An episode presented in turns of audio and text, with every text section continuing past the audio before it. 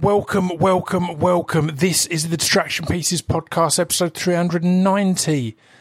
And this week I'm joined by the amazing Juliet Stevenson. Um, you'll hear from really early on in this that I'm a big fan of Juliet Stevenson, and I was incredibly excited to get to work with her at the end of 2019, I think, maybe beginning of 2020, on a show called Out of Her Mind. And I was excited, like just I said, I saw I had a scene that that she was in. I'm a big fan. We talk about it all, but her career has just been stunning. Her performances have always amazed me and inspired me, and I've I've studied numerous performances of Juliet's to to learn to learn what I'm doing. But as much as anything, her her choices along the way have always just been. It's great that we got to talk about it because yeah, her reasons for what she chooses rather than at one point in the conversation, someone early in her career had a big plan for her and she didn't l- like the idea of that. It shows in her career. It's so unique and bespoke and intentional. I love it. But, but yeah, I was hugely excited to work with Juliet and I, I very much, you, you guys know me. I'm an enthusiastic guy and I'm not ashamed to be enthusiastic and to fanboy. So I very much let her know on set how dope it was to, to be working with her. And then we, we lined up this podcast uh, a year a, a year and a bit on, and it's fantastic. You're going to really enjoy it. But before we get into it, big love to everyone for the love for last week's episode with Laura Dockrill. Man, it was an emotional one. There were tears, and she was so powerful in the way she spoke about stuff that's really hard to speak about. It's parenthood stuff, it's motherhood stuff, it's mental health stuff, and it's yeah, it's a hell of an episode. And speaking of mental health, I should continue to mention because I'm so proud of it. All throughout the month of May, I did a series of mental health specials called "Where's Your Head At," where I spoke from everyone from F- Florence Pugh to Jamali Maddix, Fearne Cotton to Simon Pegg Lena Headey to Stephen Graham, Konnie Huq to Dane Baptiste. But also, I spoke to my mum and I spoke to my dad and I spoke to my 10 year old goddaughter. And it was to talk to all of them about their mental health whilst existing through a pandemic. So, yeah, really interesting chats. Um, if you want to support the podcast or get any of my merch, head to speechdevelopmentrecords.com. Loads of good merch over there. Um, we've got the limited edition gold sunglasses back in. I, have got a load of merch that that has a. If, if, if you're not familiar, I've got a load of merch that has our logo slogan on, which is "We may not be for you, and that's fine." And I released these black sunglasses with white print a while back, and they went crazy. And then a year or two ago, I decided to release a limited run of gold print, so it's black but gold writing. And now each year, or every other year, every now and then, I release a drop and they're limited. I'm not going to re- restock them until n- next year or the year after, and they always go crazy. So hopefully by the time you hear this, they've not sold out. But there's loads of good stuff over there. You can get my Edinburgh Fringe DVD or digital download. You can get vinyl records, t-shirts. I mean, it's England, so you can get sunglasses or umbrellas. You can get swimsuits or w- woolly hats and scarves. You can get jumpers or vests. You can get hoodies or t-shirts. Genuinely all things that we stock over at speechdevelopmentrecords.com. Um, and you can also support the podcast by going over to patreon.com slash scroobiuspip. It's like a dollar or a dollar fifty a month to just go, you know what, I listen to this every week and I think I get a dollar's worth of entertainment over the month. So here you go. Have a, a dollar. You, you, you can, of course, choose to pay more. So, so if you think, I enjoy this podcast enough that if, say, the second Sunday of every month I bumped into Pip, I'd buy him a pint. Then you can, you know, chip in the amount of a pint every month to patreon.com slash scroobiuspip. Anyway, all of that nonsense aside, this is episode 390 of the Distraction Pieces podcast with the wonderful Juliet Stevenson.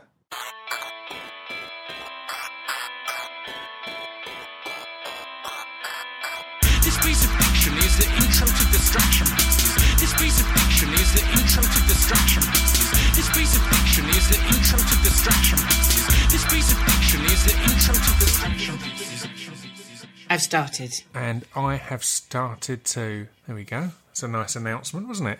It was. You said we were alone. You were lying. You were lying. I didn't know. Right, I'll get straight into it. Um, I'm here today with Juliet Stevenson. How are you? I'm well, thank you, Pip. It's lovely to see you. Yeah, it's lovely to see you too. We, I was, I was, ve- I, I expressed it at the time, but I was very excited to work with you on on Out of Her Mind, and we had a wonderful evening shooting a scene together. Obviously, with Sarah and with Sean Gilder. How was that as Yeah. a show to work on? Because you obviously had a lot more. I had, I just, I mean, didn't we have the best time? Yeah, We just yeah. had the best time. I was really, really nervous, I can now say. I was so scared of this job. You know, I've been working all these years, decades, and I was really, it was like being back at square one, you know. I think because I thought, God, you know, I haven't really worked with, um, I mean, like, Sarah's so funny. I've been a big fan of hers, which Yeah. is always kind of, it's wonderful to be asked to work with somebody you really admire, but it's also can be a little bit intimidating. And, but she was completely lovely, of course, Yeah. all the time. And, and I wasn't sure that I would find the right style of comedy to work with her and Fiona and, and you and everybody. It was quite, you know, and then there was Ade Edmondson and I mean, lots of people I really love and admire. And I thought, how are we all going to find the same language?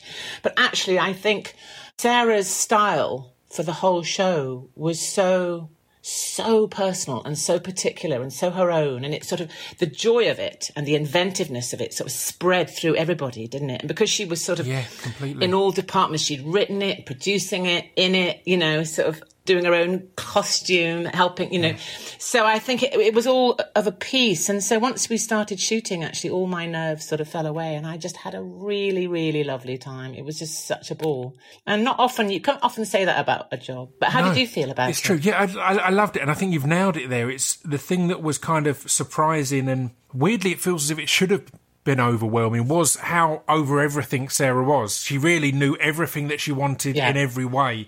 But she expressed it all in such a calm, as if we're all just messing about and having a laugh, ra- rather I than it being this huge production. It's a BBC thing, time restrictions, all of this. Exactly. I mean, with people breathing down her neck behind the scenes, presumably, and, then she still had time in a you know in a six minute tea break to order everybody you know donuts or pizzas Yeah, or yeah. Christmas presents. Or I mean, she's just amazing. And I also was uh, perhaps most of all was really excited because I genuinely think that that series was breaking new ground. I agree. Don't I you? agree. As soon as I got the scripts through, I was like, I've, I've never, particularly as you get to the last episode where it's really just mind mind blowing where she goes with it and the direction of it all. It was an amazing one to, yeah, to play Yeah, with and be I- part of. completely. You know, I mean, really sort of surreal, but but taking an idea which you know to, to play herself and then to be talking to camera. But then we're sort of we are her family and, and her friends, but we're sort of in, but we're completely invented. But it's it's sort of this strange, wonderful mix between her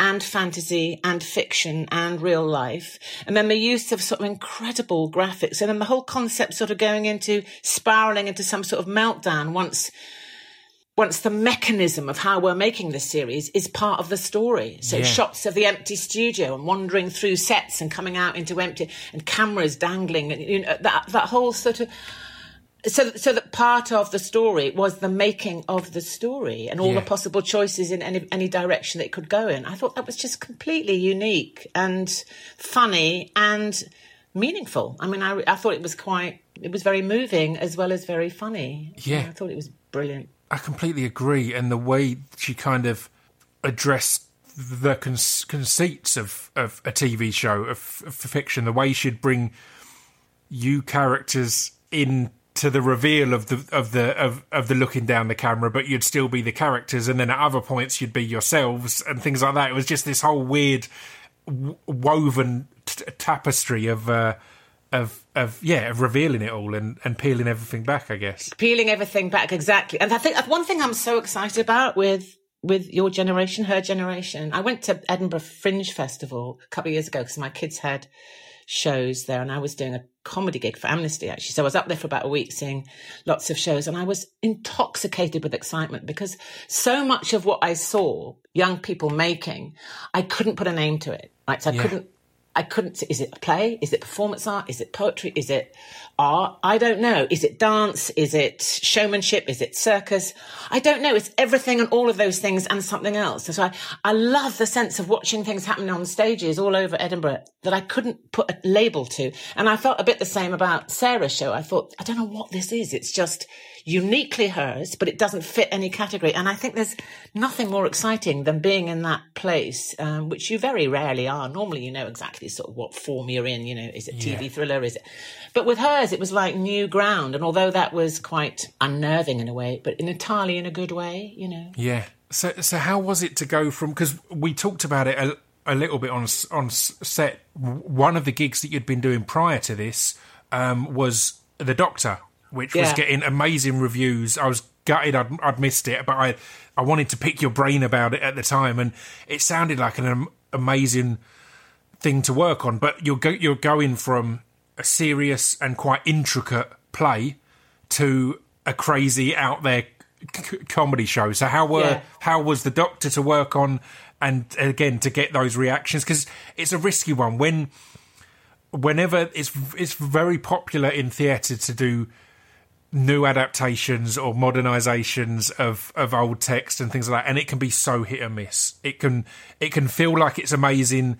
Or i'd imagine it can feel like it's amazing in in rehearsals and then when there's an audience there it can go oh right no this the things that we thought were risks were risks but not in the way that we'd hoped. But this was one that seemed to to really pay off and it was based on arthur um schnitzler's Yeah. professor bernhardi right and um yeah Yeah. so how was that to work on?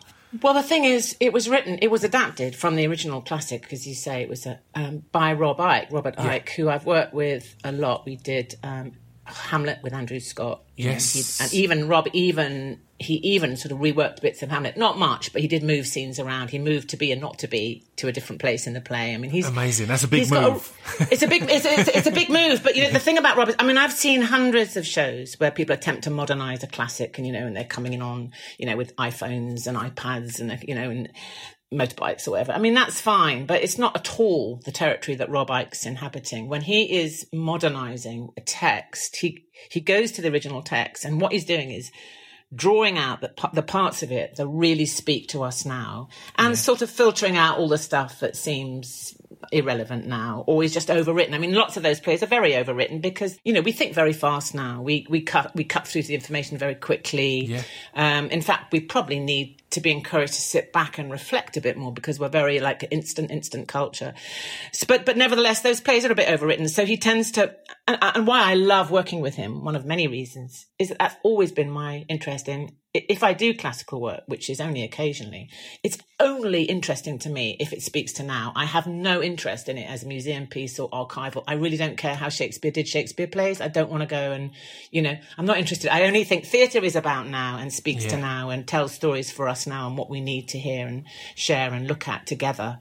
And the Doctor to go to that particular play. And, and, and, and Robert done the same thing on Mary Stuart by Schiller. So he'd made that a mo- um, always modern dress and always about, you know, these two powerful women, um, Mary Stuart and Elizabeth I. But on, go- going back to the Doctor, the story in the original is about a doctor working in a, in a private hospital, as it would have been then because it was pre NHS. And um, she has a young patient who's dying of a botched abortion, young girl, like 15 years old. And the girl is a Catholic by birth. Her parents aren't around, they're abroad or are away. So the doctor sadly cannot save this young girl's life. And the priest arrives to give her the last rites. And the doctor says, I don't want you coming in because as soon as she sees a priest, she'll know she's dying. And I want to, if I can't save her life, at least I want to keep her calm and and at ease. I don't want her to know she's dying because she'll freak out and it'll her life will end in this terrible, torturous, chaotic terror. So if you go into the room, she'll know she's dying. So I'm, I'm asking you not to go into the room. And he says, but I insist, you know. Anyway, long, long and short of it is the doctor, my character, succeeds in keeping him away, but he is very, very angry. And so Rob took that subject, that little sort of narrative, and he put it into a contemporary setting. And so when I turn the doctor away, he goes out and somebody overhears it. A member of staff overhears this exchange in the hospital corridor and it goes viral. It goes onto wow. the internet, it goes into social media. And so all sorts. Now, The doctor is Jewish. It turns out the priest is black. Uh, there's lots and lots of additional material that starts to come in later, which you don't know at the time. Yeah. So you judge the event. You think, well, was she right or was she wrong? And then later, when you discover more about each person's identity, you then start to think, oh, how did that influence my decision? If I'd known the priest was black, would I have been more sympathetic to the priest? Or if I'd known she was Jewish, if I'd known she, you know, so, so Yeah. the whole, the whole, and and then it unravels and it unravels. And of course, it's a story of how her, she's completely destroyed in the end by this incident being blown up on social media and uh, and the whole world chips in and has a view, even though very few people know exactly what happened or why, Yeah. or why it happened. Crucially, and I think it's the most, um, it's an incredible play, and it's a real look at you know what we're doing at the moment. We're we're so quick to smash people and smash profession, you know, careers and reputations and and come to quick judgments of people without knowing anything and certainly without knowing all that we should know before making a decision. So much is judged on very little and, and we seem quite happy to be unkind, quite happy to be destructive towards people we don't know and and so much tolerance seems to be eroded, be whittling away our tolerance, our understanding, our, our desire to understand. Not what happens, but why is this happening? Yeah. Why is this young girl, why is this young lad in, killed another young lad at age 15? Why is the, you know, the, the question why is, I suppose, why I do what I do is to examine why human beings are the way we are. And if we stop asking those questions as a society, and I think this cancelling culture, although sometimes it's very, very important Yeah. to show people up and to say this terrible thing has happened and you know these people must be accountable and especially if it gives people a voice who haven't been able to speak out so i realize it's a you know there are lots and lots of pluses in having a, a- a culture where people can finally put a voice to abuses or to inequalities or discrimination. That is very very important and i entirely support it but i do think that cancellation culture has gone crazy and it's um, and it's really a story the doctor is a story of that of how this extraordinary amazing doctor who's not perfect i mean she has her faults and she has her stubbornnesses and her i'm sure she has her prejudices but it's not what it seems. Um so it's an amazing play and it was an amazing play to to to put on in 2019 and of course it should have gone on all last year as well but it is coming Yeah. back Oh, that was it because we were talking at the time of it continuing, and I was excited. I was like, "We'll definitely come along." And then obviously everything happened that has has happened. So we'll get into that. But I think Mm. it's a fascinating that we're at a time where we can add some f- f- fascinating r- r- restrictions or elements w- when modernizing things because of social media, because of where we are. And I think you're completely right. The thing that I find interesting is we've got to this point where information is so readily available that we don't question it or do the research or do the, the background anymore. Previously, if we wanted to find something out, we'd read a big book and at the end, we, we would have found out the fact. Whereas Yeah. now we're getting the fact and we're not getting the journey to the fact. Absolutely. So it's so easy to go, well, I've heard that this, this doctor did that, therefore, it's like, right, but that's all you've got and you're going off. And again, I think it's uh, to give humans a slight get out. I think it's really easy to do. It's addictive. You hear something inflammatory and you go, well, that's an injustice. I need to speak out. I've now got this this voice that I can type out. I Yeah. need to speak out on this rather than going, man, that feels awful. I need to know more. Do you know what I mean? Needing to know more rather than needing to share my opinion on it should be the new priority, I guess. I, I, I totally agree. And I also agree with, with you saying, you know, this is not an appeal from me for people to be less sort of concerned with, Yeah. with, with justice and injustice. Oh my God. I mean, the opposite. Because as you know, I mean, you and I have both been quite involved in a, a lot in the, in the refugee thing. And I am, I'm absolutely um, in favour of people standing up and talking about injustice or inequality or, dis- or discrimination completely. And in fact, one of the things I love about the generation below mine is my kids' generation in their sort of twenties is that they're so wonderfully, so many people in that generation, so active, so so brave, standing up, naming things, rolling up their sleeves and getting on and doing something about it. I love that about that generation. I feel very at home, very at ease with them because I think that's the way I've always liked to be, and it hasn't always been easy in my generation. So I agree totally. It, it, that is very distinct from what you've just actually put very well, which is that business of just making a very quick, easy judgment about an individual without looking at the forces that wo- uh, work on that individual. Sometimes it isn't that you. I think you can you can condemn an act, but don't necessarily condemn the person who has created that act, Yeah. who's done that act, until you've understood more about her or him. I mean, Yeah. don't condemn them. You can, of course, say that this needs looking at. You know, we need to we need to examine what's happened here, but you don't need to destroy them. I think that's what's upsetting or, sometimes. the, or it's know. it's the lack of nuance in in social media is the is the belief that every indiscretion the consequence should be absolute destruction and i think there there is nuance um i think w- we suffer a lot when we miss it because we put you know someone who said something inappropriate in the same place as a harvey a weinstein for example and that's two different things they're both wrong Absolutely. but there's two very different things and we s- soften the worst of the two when we put them all in in uh, one in, in one bucket i guess yeah, totally agree. and it's it's I not wrong. Totally do you, agree. do you ever find it kind of overwhelming or depressing when texts can be modernized so easily? And the doctor's a prime example of this, as we see what's going on with abortion law in America at the moment, with so many states pulling it back to you can't have an abortion after six weeks, which is so early for most people wouldn't know. That they've Wouldn't even know they were pregnant. and that, that, that they were pregnant. And Mm. obviously, it was only in the last few years the abortion laws changed in Ireland. So it must be strange at times looking at classics and old text and going, because you kind of assume that the world has come further than it has often. I, I certainly do. It's often I'll read stuff. An easy example is is is when I've had guests on who are in their uh, sixties or or seventies, and there was a point where their sexuality was illegal, and that blows my mind. That that, that, that, it, that this isn't this isn't lifetimes ago. This is someone I'm talking to in a room with, and there was a point when they realised their sexuality, and not only was it frowned upon, or or it might be a bit awkward, it was literally illegal. So these things are so weird to to think how slow we are moving. I guess. It's a brilliant point if you're asking me whether looking at classic plays and thinking, oh my God, we're still fighting for the Yeah. same things. And this play was written, you know, 400 years Yeah. ago. What is the point? And it's a really brilliant question. Does that depress me? I think it, it can do. Yeah. Sometimes it does when I think, I do ask myself a lot, what's the point of what I'm doing with my life? What is the point of being an actor? Am I actually doing anything useful? I'm very haunted by that, you know, Pip. I'm mm. very, I'm very haunted by it. I've only got one life. Am I doing something useful with it? Can I honestly look at myself in the mirror and say, you are contributing to, to the greater good? Because that matters to me. I don't, I hope it doesn't sound so, it really, really matters to me. And I think I've got to know that I am. And I do believe that we desperately need storytellers and we desperately need to tell our stories in order to look at how we are, look at human nature, look at the human condition, laugh at it, weep about it, have compassion for it, but primarily to understand why we do what we do. Asking the question why is the key to all compassion, tolerance, and understanding. You know, um, look at Macbeth. Why does Macbeth, Lady Macbeth, hack their way through all these? You know, kill their way to the top. Well, why do we do that play? Because we need to understand what's driving them. We don't like what's driving them, but we need to understand it.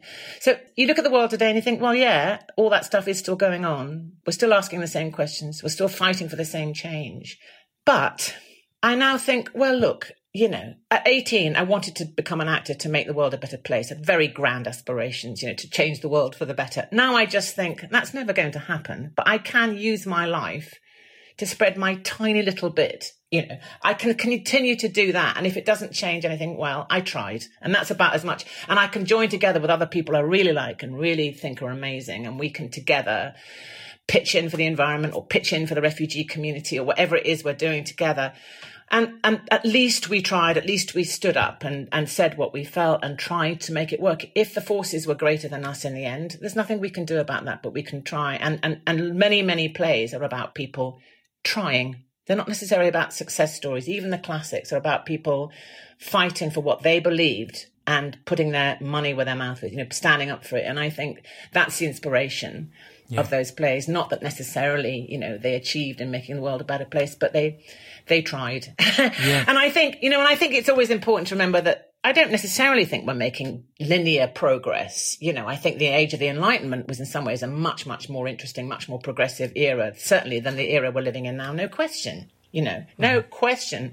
You know, we're now living in a world in which the idea of equal societies and socialism is is a dirty word. You can't even talk about it. Um, That's that is a terrible state of affairs to be in. But on the other hand, look, you know, you can now grow up and your sexuality can be whatever it is, and you can find a life in many parts of the world where you can live your life in that, with that sexuality and be allowed to and not be locked in prison for it. And of course, there's persecution and oppression in other parts of the world, but there, you know, we're not sending kids up chimneys to clean them anymore. you know, I mean, there are, as I constantly say to my, my, my very old mum who thinks, you know, everything's getting worse. I said, mum, you just don't notice all the amazing things that have got better. So, you know, there's plenty of reasons to keep fighting. I completely agree. As as as someone who's who's who's worked with words my whole career and find them, them fascinating and the small changes. The the the the biggest botched line ever being this is a small step for man, a giant leap for mankind. When it was meant to be a small step for a man,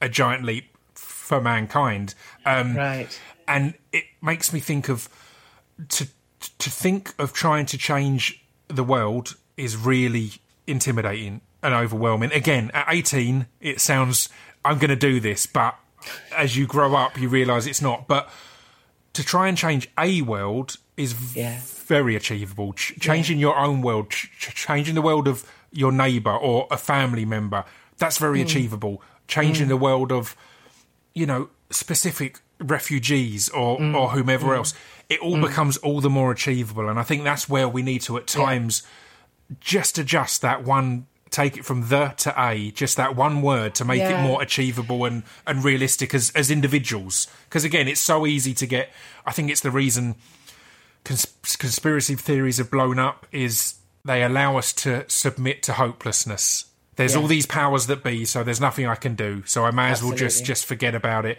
and get on. It's like, well, no, you can make these small changes. You you can interact with that homeless person, or as as I mean, uh, uh, let's d- discuss some of your work in the area of refugees because I've done two different kind of uh, refugee specials on here, and one was with an amazing woman uh, uh, called R- Ramel, who just had the most astounding story of from homelessness, and really at the end of her her her tether as such, to finally being granted asylum status so that she could earn, educate, and within four years had a degree in it was something like biochemistry. It was something just crazy. And Yeah. prior to that, she'd literally got to the point of homelessness on the streets in England Yeah. because she couldn't get a bit of paper that said, "Okay, you you can uh, contribute." And I think again, it's the nuances.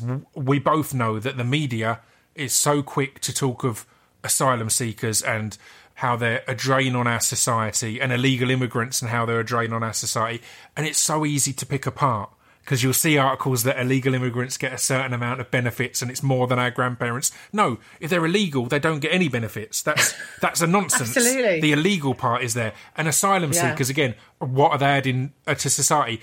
Well, when you grant them asylum, they can add to a society. When they're kept as asylum seekers, they aren't allowed to add to our society. They can't get jobs, they can't get education. So these small things that are just these warped myths are so easy to, to dispel, They are. but you need to get it out there. So, yeah, Yeah. wh- what was it that drew you? To that cause because you've worked with Amnesty International for years. You, I saw some wonderful posts about the closing of Napier Barracks during this pandemic, where asylum seekers have been kept in appalling conditions. Um, yeah, Mm, so yeah, ha- why has that been a cause for you over the years?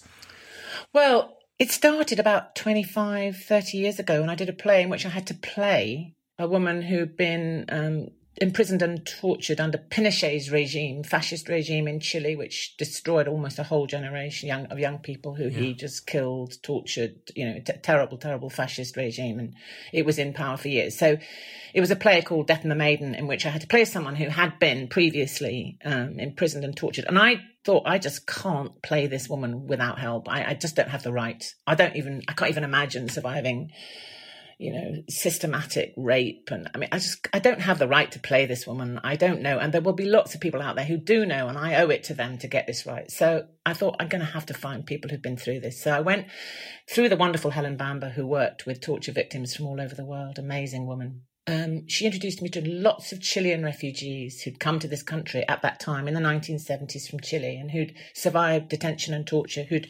opposed Wow. Pinochet's regime and had to. And if they survived torture, then they had to get out of the country, and they were still in in in England, still in London, and they were so generous, so amazing, talking to me all those years later about their experience of that and and how they survived it, and if they survived it, and how they live with it now, and the guilt and the so once I put the play on and, and the play was amazing, it, it, it really anyway it was it was a success and it went on for about a year. But after I finished doing it, I thought I'm not I can't leave this community. I can't just say well mm. thanks mate, you know, and, and, and move on. Yeah. So I then went on working supporting Helen Bamber in her incredible work, which is now Freedom from Torture is now the organisation and and the Helen Bamber Foundation, which tries to support and, and give all kinds of therapies to to people coming from this country from those similar regimes where they have been tortured. And then that just, I mean, and then when I started hearing these stories, and as you say, these extraordinary individuals coming to this country, having been imprisoned and punished for things, for doing things which in this country they'd be heroes for. Yeah. You know, for being like whistleblowers or or for standing up and writing about injustice or you know they'd be in this country we would say well good on you and in their countries they've been you know normally political prisoners or even just married to the wrong person you know who's a, you know somebody who stood up against a government anyway for whatever reason they've had to leave their countries very often leaving families and often children and escape for their lives walk across countries hand money over to smugglers these unbelievable journeys getting here and then try and make a life here. And as you say, Pip, very often being on the streets. I mean, the stories are so astonishing. I know I would not myself survive these things. And not mm. only have these people survived them, but they're standing there with dignity and they're, you know, and speaking in a language which is not their first or even perhaps their second language. Astounding human beings. So I'm just in awe of most people I meet in that community, even though many of them are dealing with a lot of damage and trauma. Yeah. So partly the work is just saying I want to be in touch with these people because I just learn so much from them, but also because why would you not do your bit if you could? I mean, we, if you look at the history of this country, you know, so many people came to this country from other places and, and, and what these people contribute once they're allowed to stay here because they are dedicated, because they have so many skills, because they're so grateful to be given asylum or sanctuary they really, really commit. And when, you know, one of the many refugee charities I work for is called Breaking Barriers, which finds decent, proper work and jobs for, for, for refugees. And once they're given the right to stay, and you know, and the employers who very often big corporate employers like IKEA and banks and law firms and so on. They, they, I've heard them speak. I've spoken to them saying, you know, these are incredible employees for us. Just amazingly hardworking, dedicated, intelligent, compatible. Because their desire to work well and be assimilated is so great. Um, So as you rightly said, you know, give people a chance and they will contribute a huge amount. And um, all societies now are formed. You know, we live internationally, so what is this thing of you know people can't come in and the the absurdity of asylum seekers not being able to work, which keeps them in this terrible poverty, sometimes literally in hunger. I was reading only this morning that they've yet again changed the system. They've taken these little cards away, which enable people to get five or eight pounds worth of food a week. That's all. Wow. And then they've taken them away. So many people are now literally saying, I can't even buy any food. And um, why not let them work? We desperately need, after Brexit, people to do jobs that the Brits don't want to do. We desperately need more carers for the elderly. Very often the women are wanting to do caring or nursing work with a huge shortage in those industries and we're stopping them from working. It just doesn't make any sense, does it, Pip? I mean, it's mad. No, I I completely agree. And and recently, when people were tearing down statues of slavers and and things like that, which was, I mean, I loved watching it. But you know, people can have Yeah. their own opinions. Um, Yeah. people were arguing we can't remove our history, but I think our teaching of history is one of our greatest f- f- failings in this country because we don't teach our true history clear enough, w- whether it be the horrific things we did in colonizing countries or or in the slave trade, but but equally simply the fact that no, none of us probably were born here. There's been so many different waves of variations of people who have come to this country and built the country that it's so ignorant to start saying, well, from now though, f- from now it should only be the British. It's like, well, okay, well, or from my granddad's generation, it should only be the British. It's like, no, that's not how this country or, or m- most of the world has ever been. There's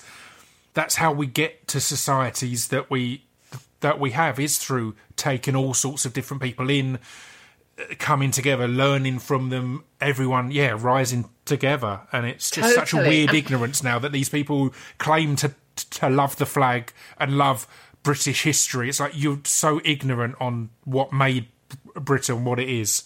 I so agree. And the irony, the ultimate irony, that our Home Secretary, who is such a savage policies towards asylum seekers and refugees, is herself the product of a more generous and compassionate. Yeah. You know, her parents were refugees from Idi Amin's Uganda. Her own parents came here as Asian Ugandans f- escaping Idi Amin's tyrannous regime. Yeah. So she she wouldn't even be where you know she wouldn't be here had she not been on the receiving end of a compassionate um, immigration policy that allowed her parents to come in and escape that brutal regime. Yeah. And yet she, how can it be? How does she? How does she join those dots? I just don't. I long to.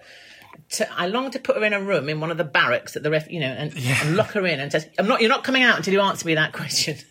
Yeah. But um, no, but I agree. And about history, you know, I so agree. And when people say, "Oh, you know, we're so fed up with people dissing and saying how you know how terrible Britain's history is," well, you know, quite honestly, if you're taught history only from the point of view of kings and queens and leaders and governors, British history is pretty terrible. But if you start teaching history from the point of view of the ordinary people, Yeah. Then you'll find there's tons to be proud about. Yeah, because actually, all through the ages, ordinary people were doing amazing things. And if you, you know, back to can we make a difference? I mean, if you look back at the history of progress and the history of protest and the history of change for the better, almost all those movements have come from people just standing up and saying enough is enough and Yeah. creating a movement and then eventually politicians catch up later and say oh we better do we better do this there's a lot of trouble going on you know a lot of people shouting about this so let's we better legislate for it but almost all change and progress has been pushed for by ordinary people and i just wish that we were taught more about that history and not just about kings and queens and you know whose heads got chopped off Yeah. i just think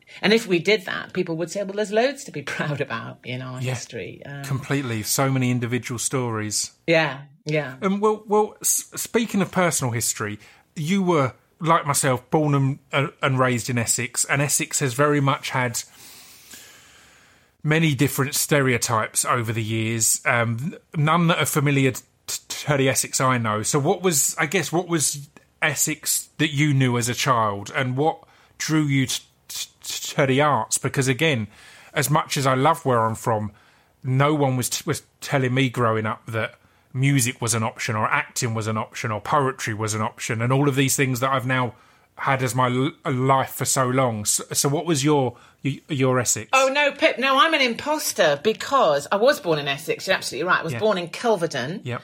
Um, which is not very far from Colchester. Yes. So absolutely born in Essex, but I was only there for about three months, and Oh, then because wow. my dad was my dad was in the army because, and he was based at an army camp near Colchester, and then he got posted to Germany. So we all trotted off to Germany for two and a half years. Then he went to Australia. Then we went to Malta. Then we went back to Germany. So actually, I am. You're dead right. I was born um, from Essex, and I'm perfectly proud to say I was you know, born, but I wasn't really bred Essex because Yeah. I uh, we we were trailing around after dad all the time, like like you do in the army. So, but you know, similarly in the army, you certainly don't get access to any poetry, theatre, even cinema. You know, we got one movie a year would be sent out to our army base, and it would probably be something completely unsuitable for kids. And I would insist on going, and then my mum would drag me out. You know. um, screaming. Um, so I didn't see or have any of that growing up. So I didn't. We didn't even have telly, to be honest. So um, not until I got into my teens. But for me, it was a poem. It was a poem. See, for me, acting is really not about exterior stuff at all. It isn't about watching, you know, wonderful movie stars or falling in love with, you know, Burt Reynolds or, you know, or or, or, or anything like that. It was. I read a poem when I was about nine or ten at school, and um, it was a poem. I didn't know what it was. It now now I look at it again. It's a love poem from one man to another. It's W. H. Auden, and um, it's a very beautiful, quite difficult poem. But I read it at school when they were trying to get kids to read something out at the speech day for parents or something like that. I don't know. And and there was sort of Winnie the Pooh and was this, you know this sort of stuff. And then there, there was for some reason there was this poem and I picked it up and read it and thought and my whole body had this like electric shock reading this poem. And I love the rhythms. I'm obsessed with the rhythms in language, and they're like music to me. They're as powerful as music is, and the rhythms in music. And the rhythms in language work wonders on us, but work on us in ways we don't necessarily understand, and we don't have to understand. We can just let hmm. them do it. But it had this beautiful repetitive rhythm, and I just like fell in love with it. A bit like a kid hearing drums for the first time, you know. Yeah. I have to read this poem, you know, it's mine. And I remember the teacher saying, Oh no, I don't think that's appropriate. And I was saying, Yes, yes, yes, I really want to read it. And I was just filled with this sense of myself as a kind of conduit, just as someone who the poet the poem would just pass through me from the writer to the audience, just Yeah. pass through me. But I just wanted to be the thing it passed through. So I just wanted to get my heart and mind around these words and deliver them to, to a group of people hearing it. And in a way, I love going back to that story because that is what acting is actually. You know, you take a text written by a writer and then there's a bunch of people watching or listening and you're just the person through whom that story's happening Yeah. it, it you can add to it on the way you can interpret it you can add your own personal history to it but it's always good to remind yourself that that is all we are we are conduits between the writer and the audience and i like to remember that because it keeps it all in proportion it stops us getting a bit you know any delusions about how important we are. And but it also celebrates the fact that this is a community of communication. You know there's a writer involved there's normally visual designers involved there's uh, there's actors there's and then the audience are a very important part of that what whether it's theatre telly podcasts. We're a community of people and the story's being jointly told. And even those just hearing it or watching it are part of that event. So yeah that's the story of how i became an actor.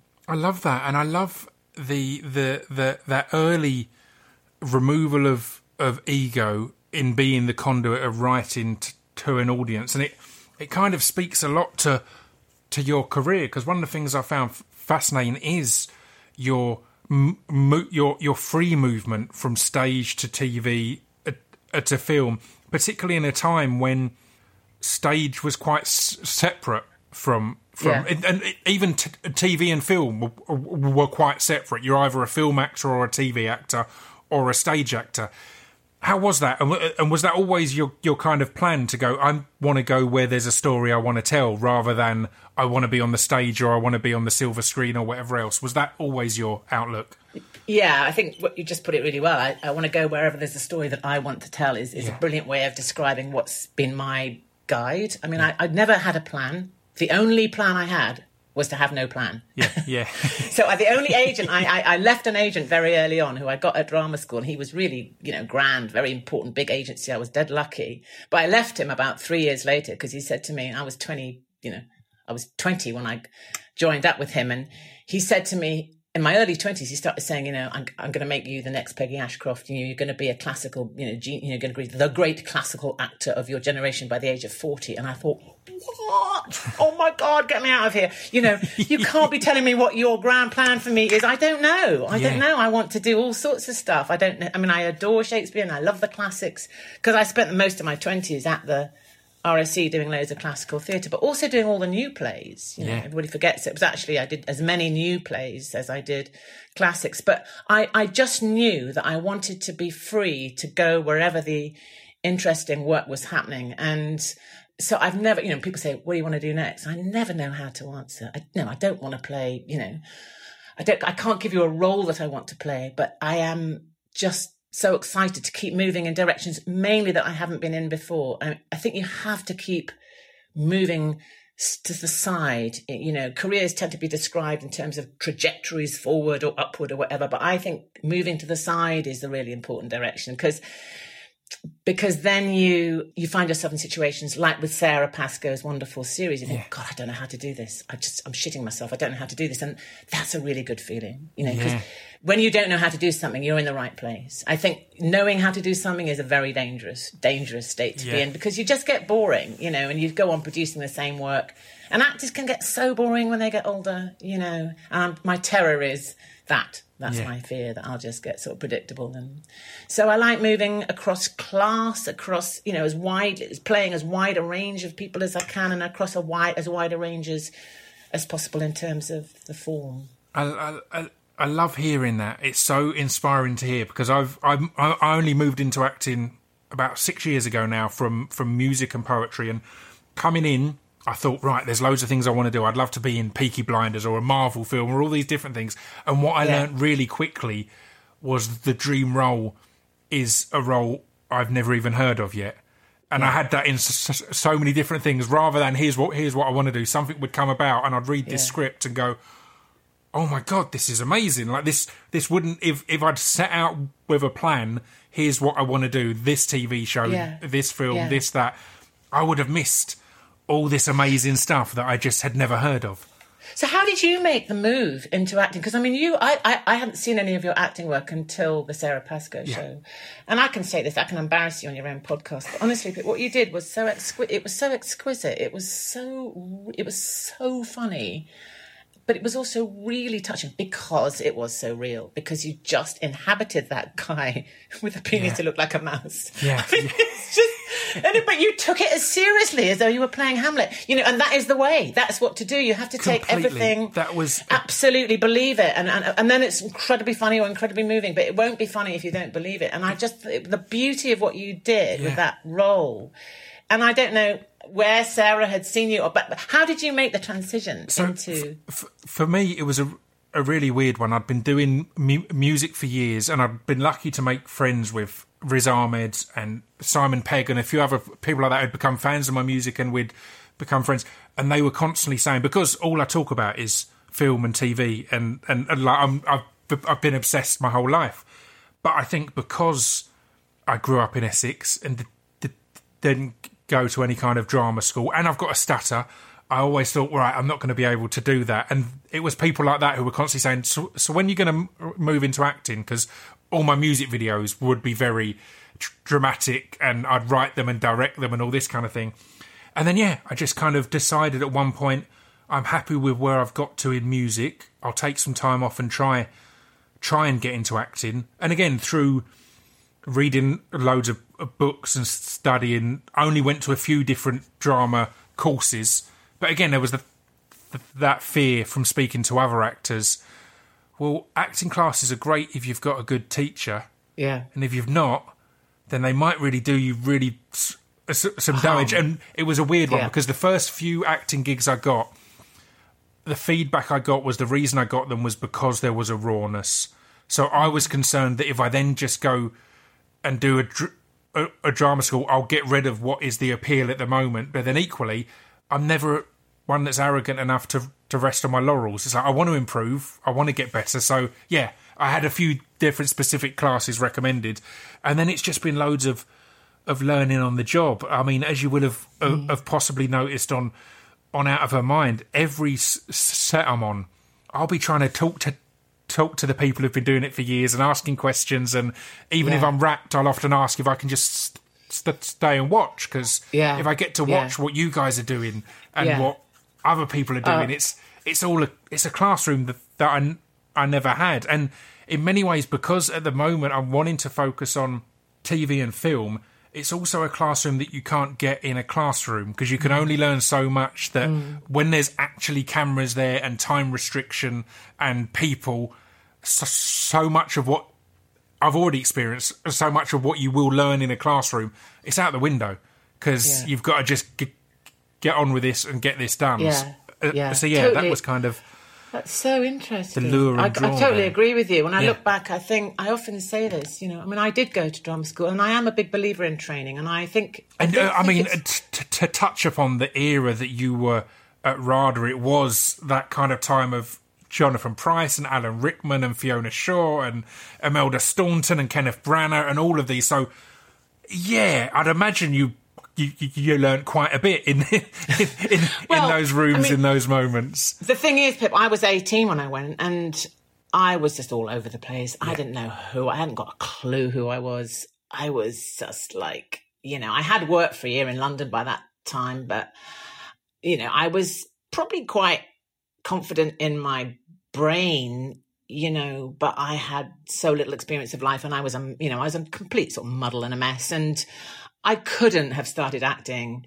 I had to start practicing behind closed doors like you do at drama school. And um, it wasn't a drama. RADA, RADA in those days was, you know, the whole idea of it being sort of voice beautiful. That's absolutely not true. Most of the kids were working class kids from the north who came into my year. Nobody was saying you've got to talk posh. They were all saying you've got to learn to be versatile. But I would still say that now. I'd say, yeah, if you don't want to just endlessly play yourself all the time, which is so boring, then of course you've got to learn to speak in different voices. That's the job description. Our job description is people we dress up and we pretend to be other people. We don't dress up and pretend to be ourselves, right? So I would defend to the death, you know, our right to play other people. But um no, so I mean it was good for me to have that practice and I think that training can help you be versatile. Yeah. And I don't think that training takes away the rawness of your talent if it is uh, the right kind of training. But I totally agree that there are some, there is some bad teaching out there. There are some people I think running drama courses in schools that are just taking money off kids and and sending them in the wrong directions. But there is also some very wonderful training out there and some amazing teachers, and I owe a lot. But I think I probably learnt more than anything from standing in the wings and just watching really amazing actors on stage night after night after night as a little, you know, as an 18 year old, 20 year old or whatever, standing as a spear carrier, holding my spear at the back of the stage, just watching incredible actors working night after night. Or in, as you say, in television studios, just watching. I- Is there anyone that comes to mind from those those those t- times on stage? Because stage is something that, if you're not in the theatre world, I think it can get so overlooked. There's so many icons that that the general Yeah. public won't know, know of, but those in that world will, you know, revere hugely. So, is is there any any moments or people that come to mind in that respect? Oh, I mean, I was 20 years old. I went up to Stratford to join the Royal Shakespeare Company. In that company was Glenda Jackson, Alan Rickman, Zoe Wanamaker, Jane Lapotaire, Ian Charleson, wonderful Ian who died of AIDS, um, Ruby Wax, David Suchet. I mean, just just to, just Yeah. just for starters, right? And I mean, if, if I had to pick one person I learned from, I'd probably say the amazing David Suchet, who maybe people know from playing, you know, the definitive Poirot, right? Yeah. Hercule Poirot in Poirot for decades. I think it's finished now, but David started as a theatre actor, and the very first show I was asked to be a spear carrier in was The Tempest, and he was playing Caliban, you know, the creature on the island who's sort of half man, half beast, and the rest of it. It was not a good production. It was a laughably bad production, actually. It never, it never made it beyond Stratford, and we used to take the piss out of it before it even opened to the press. But David played Caliban as this creature and I used to stand in the wings every night and watch him and think, I mean, he was so brilliant. It was like, he was playing it really like some indigenous person just longing for his own freedom. You know, I don't know if people know the play, but even if they don't, it doesn't really matter. It was a terrible production, but he was brilliant in it. And he gave that character such dignity. And Shakespeare doesn't always give him dignity, although he gives him the most beautiful poetic speech in the whole play, which is an amazing thing for him to have done. Um, he doesn't give it to the heroes and the heroines. He gives it to this half man, half beast creature who talks about the exquisite beauty of the island where he lives and the sounds and the smells of the island. And it's poetry. And you think, God, Shakespeare, bloody hell, you know, he was amazing because he gives this to this wild beast, you know. And so he's sort of saying, listen, people, nothing is what you think it is. Nobody's who you think now. Don't dismiss this character. He has this incredible soul, you know. And David, David went out every night and gave such an exquisite performance. And I, the huge lesson I learned from that is no matter what's going on around you, even if the show is really bad, even if the production isn't what you need it to be or want it to be, there is no excuse not to do your best and most passionate work and work with your fellow actors to make it as good as possible. It's quite a mundane lesson. It's No, not a very glamorous great, lesson, but no. it's been the most valuable lesson. You know, just do them. You can carve some really beautiful truths and you can, there's amazing performance even though the shit going on all around, you know. And usually there isn't shit going on all around, but it was it was just astonishing what he achieved. And of course, and he also taught me he could be huge. You know, sometimes his reactions, David's on stage, were huge. I mean, rage or passion.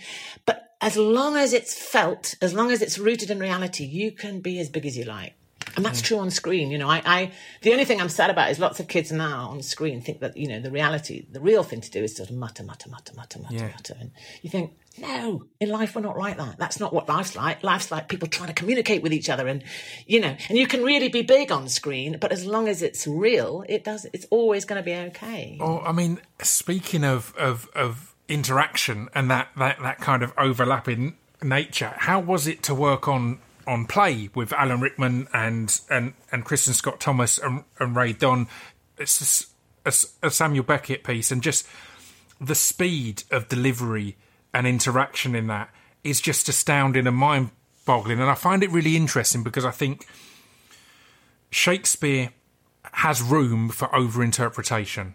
Again, you can get really bad Shakespeare plays because Yeah. it can be overdone. Something Yeah. like play, it feels like it takes that away from you because so much of it is getting the, the the delivery and the speed of delivery and the intricacy of the delivery that it wouldn't allow you too much over interpretation on the character or on the role, and that must be a really good thing in general. Like like going forward, like as you said, lessons you've learned in different moments. That was one where I watched and thought, wow, yeah, you've had to remove th- the self completely there. You can't do too much analysis No. of your performance because you just have No. to do the performance.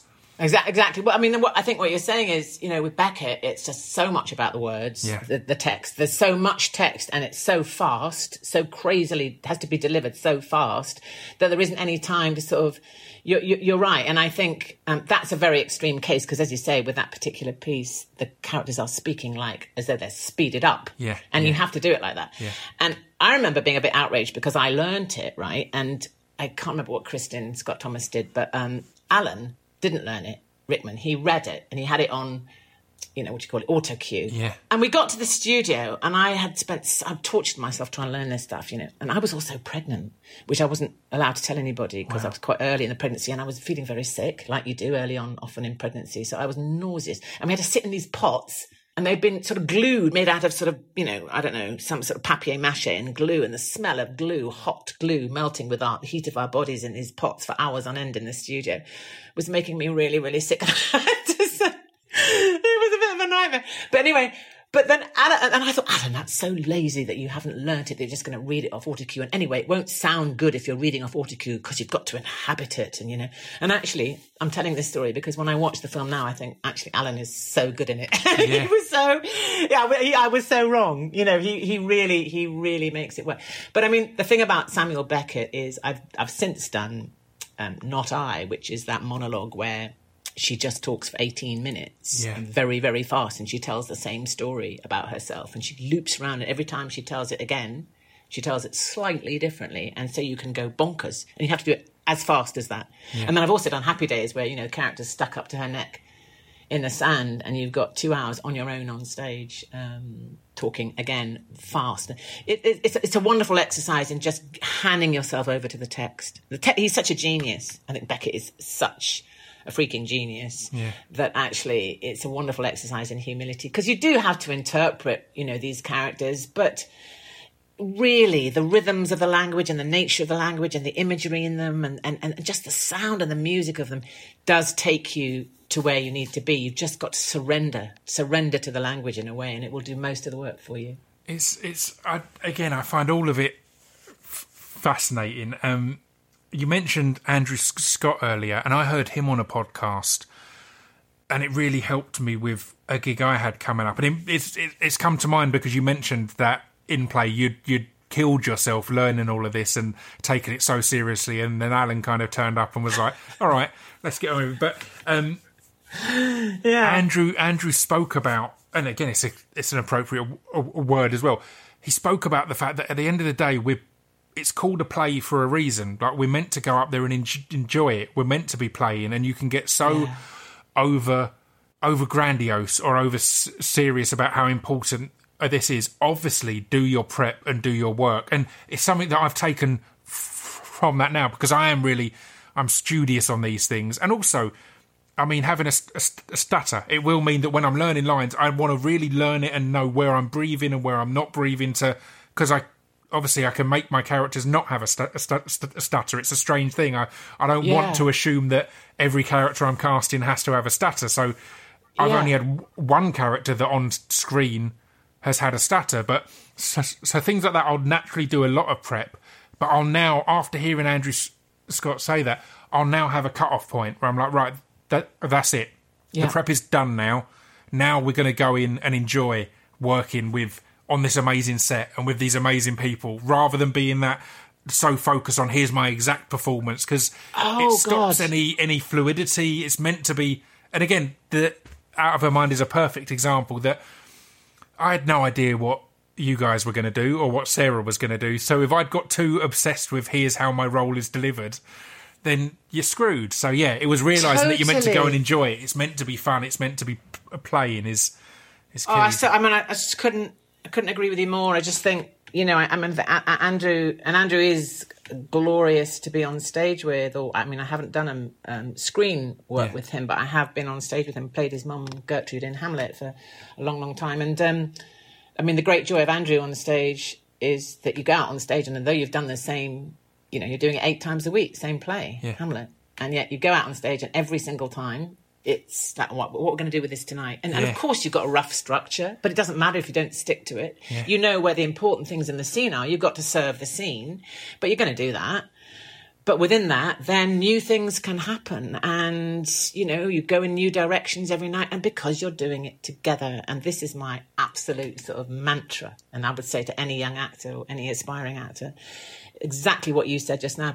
You go out there and you of course you've prepped to some extent and you've learned it and you've you know you know who you're playing but you, when you when you get in front of a camera or you get out on stage you create everything with the other actors. It's not about you and what you're bringing. It's about all of you and what you create together and the sexy exciting fascinating alluring thing that you're going to offer an audience is not what i'm doing or what you're doing but what we do between us what we make happen between us.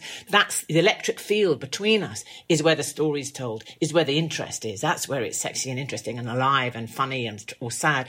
So you've got to stay open to your fellow actors, and then you don't. There's always an element of not knowing where it's going to go, and that's what I love most. And An- Andrew's absolutely brilliant at that. I mean, he is he is so playful. Even on even if it's serious stuff, you can be playful doing a tragedy. It's still playful. And he has this amazing capacity just to make something sound as though it's never been said before and never passed through his brain before. I mean, he, he new mints old text like it's just new thought coming through his brain. He has an astonishing gift um, like that.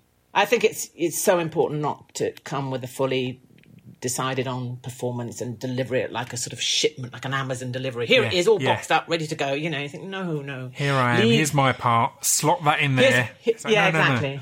Yeah, yeah, yeah. I love that. Well, I mean, we've been talking for an hour and we've barely mentioned the global pandemic that's been on for the last year, which is quite an achievement in any conversation these days. Um, and the only reason I mention it now is generally when I wrap things up, I ask what's ahead. And always the hardest question for actors because it's either we don't know or we're not allowed to talk about it. But I think it's an interesting one in this last year because I think it's given acting is also a career that doesn't really acknowledge the idea of holidays or lives or anything outside of it. And I think everyone has had a period where, whilst there has been work and things like that, it's there's at least been some period of reflection. So, mm. are you coming out the at the other end of this with any changes in your outlook of what you want to do next or where you want to go or how you want to approach things or are you still kind of again you've said early on that the outlook has always been just i don't know yet you know i, I, want to see what's next Yes. Great question. Like a lot of actors, well, I had been going to do The Doctor in the West End and then I was going to New York with it. So it was a very sad year of work to lose. Yeah. So I was, you know, uh, everybody had huge losses last year. I'm, I'm, I'm n- n- no worse than anybody else, but it was, however, it was lost and that was all there was to it. My um, beloved partner, husband Hugh, had a health issue, which meant we had to get out of London. His doctors said, you know, at the beginning of the pandemic, if, if you can get out. So we did get out. And so we spent, we were very lucky that we spent it out of town and we did a lot outside and dug a vegetable patch and grew our own vegetables and all that stuff. I always sort of thought, oh, that'd be lovely to do sometime, but I'm not ready for it now. But suddenly we were given this and the kids were all in their universities and their, you know, so we lived this rural life for the first time in ages. And I suppose, you know, I'm a very speedy person. I spend my life running around, managing kids, managing work, trying to get do my bit on sort of, you know, various wonderful charities that I love to support and things like that. So I do I'm quite speedy and I'm quite busy and I do a lot of running around. And I think for me to stop, it would take, you know, the family joke, they said, Mum, it takes a global pandemic, you know, for you to actually stop and sit down and look at the sky. Um, But I found after a while I really loved it. I was very scared, of course, for my profession, the industry. It was terrible to see theatres closing. It was terrible mm. to see weeds growing around stage doors and, you know, and no knowing whether theatre would be able to come back and then thinking about the consequence of that and being, and trying to answer your question. I think up to the pandemic, I'd begun to think maybe I'll give up acting. I've done a lot of acting. I've played everything in the world there is to play in terms of human emotions.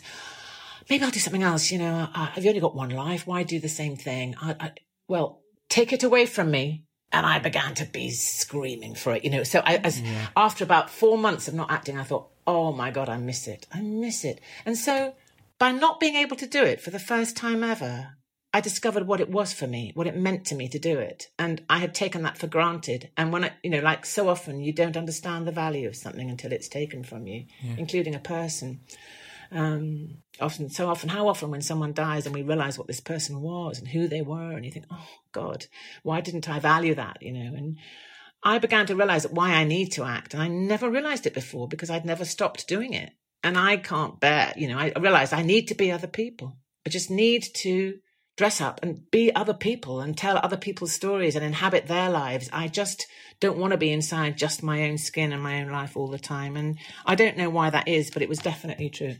So I built myself a sound studio. I'm not a great techie expert, but I did build this crazy studio out of mattresses and duvets and bedding and um, futons and, and then um, bought the equipment. And so I was able to earn a living reading lots and lots and lots of audio books, um, some great, great books. So that was a joy and managed to keep going financially because we didn't get any sort of government support. So that was good. But it, I think it was mainly beginning to see the world in a, from a quieter perspective. And I think lots of people have said this. And taking time to really look, watching a whole season develop and change and then move into another season, watching a bud appear on a, on a branch and then get slightly bigger and slightly bigger and then begin to open and then open and then bloom and then die and then turn into a fruit.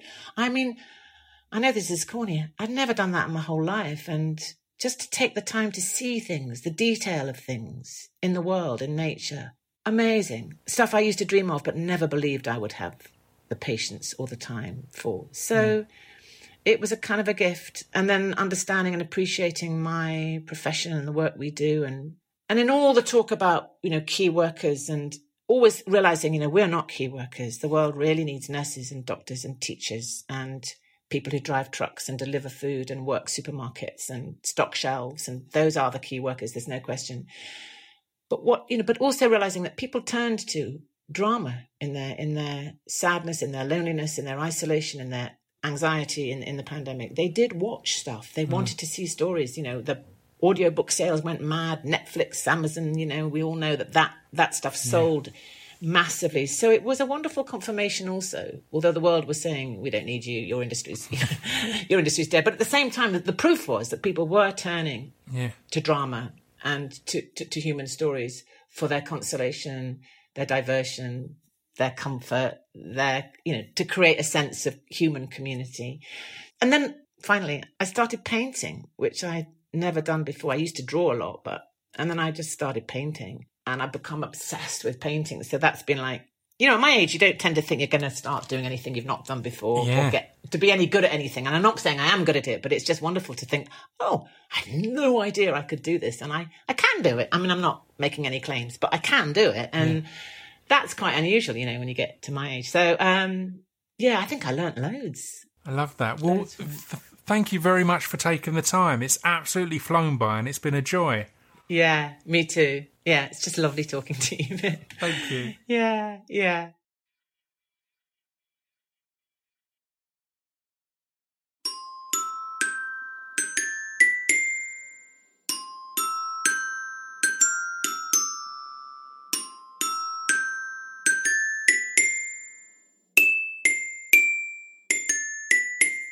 You've been listening to Scroobius Pip's Distraction Pieces. There we go. I told you she was a good egg. I, I loved that. I loved that whole conversation. I loved everything that she said.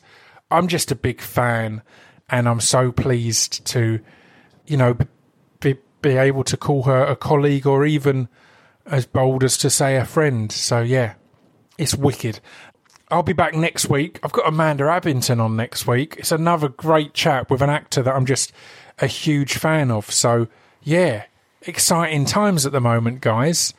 As ever, speechdevelopmentrecords.com or patreon.com forward slash Scroobius Pip to support the podcast. I'll see you next week. Stay safe and stay sane. Ta ta.